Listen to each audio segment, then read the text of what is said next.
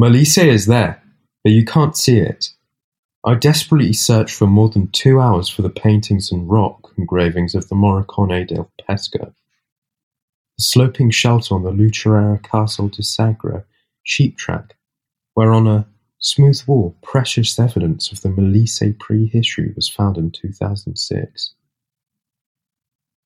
These figures represent scenes of rock life, perhaps painted with black coal and with the help of a chisel. It was exciting to find them along an almost white road, that I realized was one of the most important routes for the transhumance of cattle.